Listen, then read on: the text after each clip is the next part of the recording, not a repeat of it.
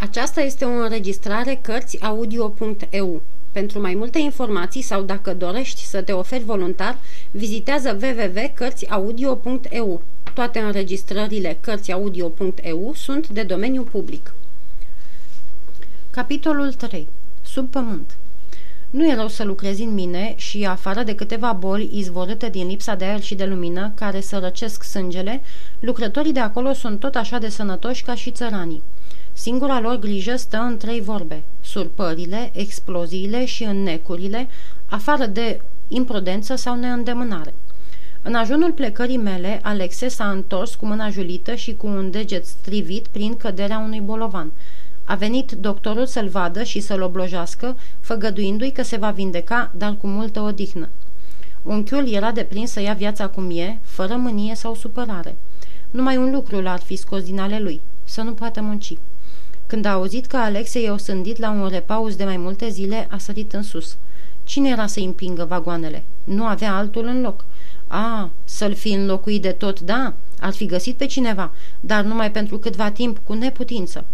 A plecat totuși să caute unul și s-a întors fără. Ce era să facă? Să nu lucreze nici el, adică să dea cu picioarele la atâția bani pe zi?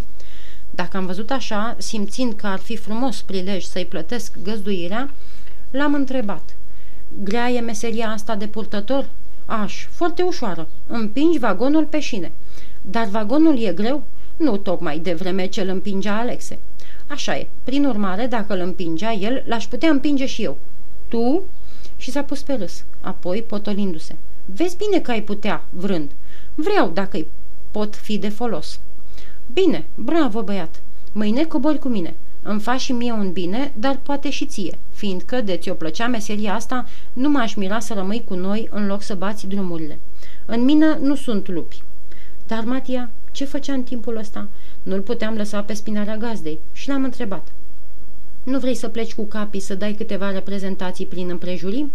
Și a primit numai decât, încântat că va câștiga și el ceva din prețul vacii.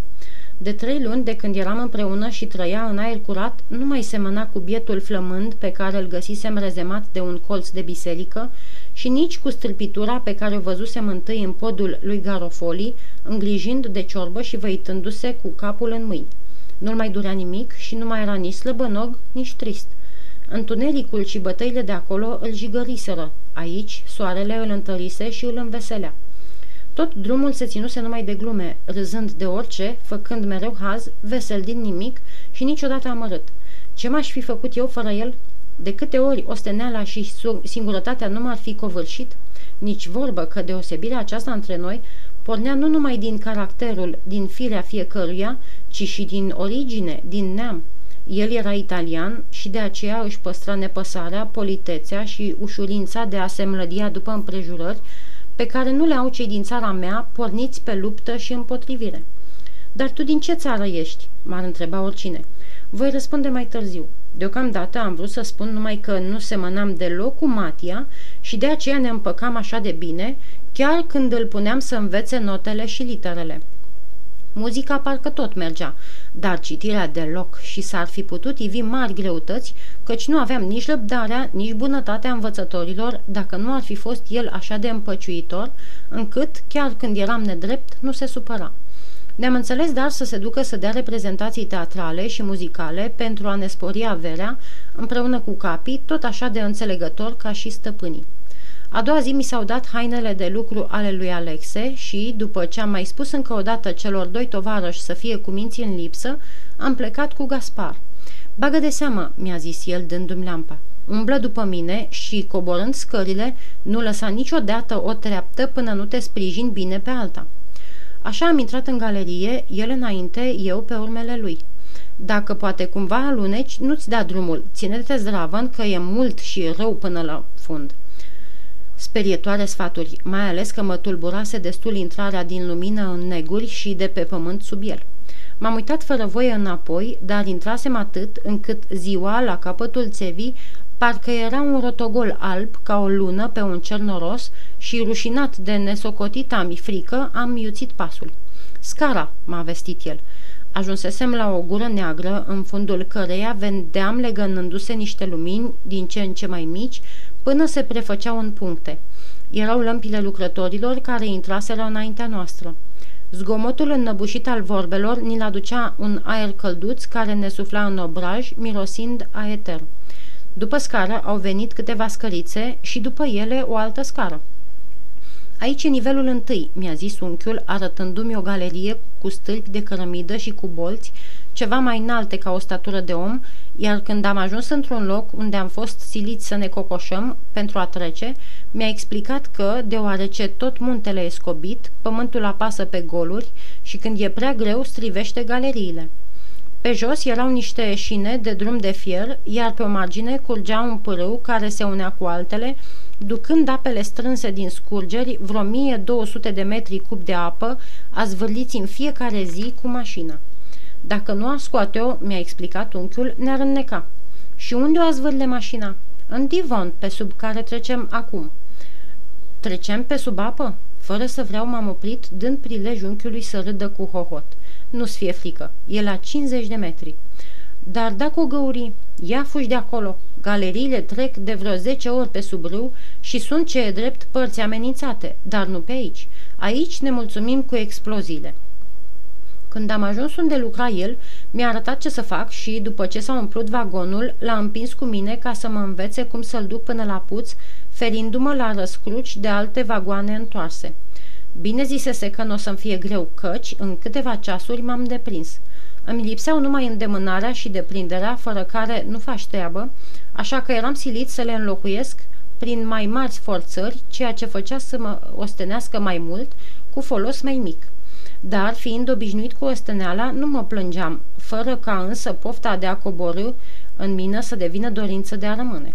Ca să trăiești sub pământ, trebuie să ai anumite însușiri care îmi lipseau, trebuie să-ți pleacă tăcerea și singurătatea, trebuie să stai ceasuri și zile întregi îngropat în tine însuți, condiții cu care nu era învățată viața mea vagabondă. Triste și copleșitoare mi se păreau ceasurile sub bolți, cu o lampă drept soare, iar drept muzică uruitul vagoanelor, plescăitul apei și ciocăniturile care răsunau ca într-un mormânt. Cu suitul și cu coborâtul, care sunt și ele o caznă, eram nevoit să-mi pierd toată ziua acolo, în văgăună, unde mâncam și dejunul. Printre vecini mai era un purtător ca mine, dar nu tânăr, ci din potrivă, bătrân și cu o barbă care numai duminicile când se îmbăia era albă. Restul săptămânii trecea de la cenușiu la negru. Era de vreo 60 de ani. În tinerețe fusese lemnar, însărcinat cu punerea și întreținerea glinzilor, care bolteau galeriile, dar într-o surpare își rupsese trei degete, silindu-și să-și schimbe meseria. Îi făcuseră însă o pensie, fiindcă se betejise scăpând trei lucrători, dar peste câțiva ani societatea dăduse faliment și, rămânând pe drumuri, a trebuit să intre iar ca purtător. Toți îi ziceau meșterul pentru că știa multe. Am făcut cunoștință și ne-am împrietenit repede, mai ales că eu aveam mare poftă să-l întreb și el și mai mare să-mi răspundă, așa că toți ceilalți învăța să tacă ne porecliseră limbuții. Nici din istorisirile lui Alexe, nici din explicațiile unchiului, nu învățasem tot ce vroiam. Când îi întrebam ce sunt cărbunii, îmi răspundeau, cărbuni. Când însă puneam aceeași întrebare meșterului, altfel îi era răspunsul. Cărbunii ăștia, îmi explica el, zici cărbuni de pământ, sunt cărbuni de lemn. În loc să punem în sobe pomii de azi, prefăcuți de noi în cărbuni, punem pomii crescuți în păduri foarte vechi, prefăcuți în cărbuni nu de oameni, ci de puterile naturii, adică de incendii, de vulcani și de cutremure. Și ți-aș mai spune eu multe, dar aici nu am vreme, trebuie să-mi duc vagonul. Mâine însă e duminică. Vino pe la mine să-ți explic. Am bucăți de cărbuni și de stâncă strânse de peste 30 de ani care îți vor lămuri prin văz ce vei auzi cu urechile. Și o să vezi că, deși ei râd când îmi zic meșter, toți sunt buni la ceva. Omul nu și are viața numai în mâini, ci și în cap. Așa eram și eu la vârsta ta, curios. Trăind sub pământ, voiam să știu ce văd și am întrebat inginerii, iar după ce am ieșit la pensie, m-am apucat să învăț. Ochii care citesc sunt ca ochelarii. Îți arată ce nu vedeai. Acum nu mai am nici vreme, nici bani să-mi cumpăr cărți, dar mai am ochi care văd. Dacă vii mâine, o să te învăț și pe tine să vezi. O vorbă dă roade într-o ureche fertilă. Să ne vedem. A doua zi am spus unchiului că mă duc la meșter. Aha, mi-a zis el râzând, și-a găsit cu cine să trâncănească. Du-te dacă ți-e poftă, dar să nu te fudulești cu ce ai învățat, că așa a pățit și el. Ar fi om de treabă dacă nu ar fi mândru. Meșterul nu locuia ca ceilalți lucrători în oraș, ci la o margine, într-un loc trist și sărăcăcios, plin de scobituri. Stătea la o văduvă bătrână, într-un fel de pivniță, plină de bureți, dar era învățat cu igrasia și apoi se mutase acolo pentru altceva, pentru că, pe de o parte, era aproape de scorburile și de peșterile în care își făcea cercetările, iar pe de alta își putea așeza în voie colecția lui de cărbuni, de pietre și de fosile. Cum m-a văzut, mi-a ieșit înainte zicând un vesel. Ți-am pregătit o biruladă pentru că or fi având tinerii ochi urechi, dar au și gură și o bună prietenie e datoare să le împace pe toate. Birulada era un fel de turtă de castane înmuiată în vin, foarte căutată în Seveni. După ce am mânca-o, vom sta de vorbă și vorbind o să-ți arăt colecția. Și cu așa mândrie mi-a subliniat cuvântul colecție, că parcă ar fi zis muzeu. Era însă foarte bogată, cel puțin după judecata mea, și umplea toată pivnița cu unele din probe puse pe lavițe, altele mai mari pe mese și cele mari de tot pe jos. Fiindcă vrei să știi ce sunt cărbunii, mi-a zis el după ce am mâncat birulada, o să-ți explic cât mai pe scurt și mai bine ca să-mi poți pricepe colecția de la care vei învăța mai multe decât de la mine, care, cu toată faima mea, nu știu mare lucru. Pământul nu a fost totdeauna ca acum. A trecut prin mai multe stări modificate de așa zisele revoluții ale globului. Au fost vremuri când, pe aici, pe la noi, creșteau plante care nu mai cresc acum decât prin țări calde – Printr-o prefacere însă, toată vegetația aceea a fost înlocuită cu alta, pe care a înlocuit-o la rândul ei o a treia și așa mai încolo în mii și milioane de ani. Ei, din această grămădire de plante și de arbori s-au produs și s-au așternut prin descompunere păturile de cărbuni. Și, ca să mă crezi, o să-ți arăt mai pe urmă câteva bucăți pe care sunt întipărite urmele acestor plante păstrate ca niște frunze între foile unei cărți. Așadar, cărbunele nu e lemn descompus și comprimat, ci o îngrămădire de plante putrezite. Cum s-a făcut această îngrămădire?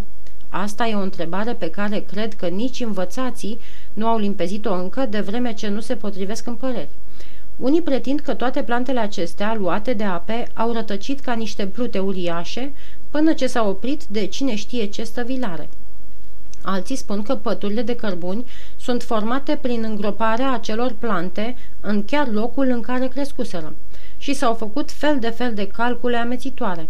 S-a pretins de pildă că dacă s-ar tăia un hectar de pădure și s-ar întinde pe pământ, nu ar da decât un strat de 8 mm, care, prefăcut în cărbune, s-ar reduce la 2 mm. Prin urmare, deoarece se găsesc în pământ pături de câte 30 de metri groase, cât timp le-a trebuit să se formeze? Oricine știe că o pădure nu crește într-o zi. Îi trebuie cel puțin 100 de ani ca să se facă, dar o pătură de 30 de metri ar trebui o suprapunere de 5.000 de păduri crescute în același loc, adică 500 de mii de ani. Așa e? Pare a fi așa, dar nu e, căci arborii nu se succed regulat. Când o speță înlocuiește pe alta, are nevoie de multe prefaceri pentru ca cele moarte să fie în stare să nutrească pe cele noi.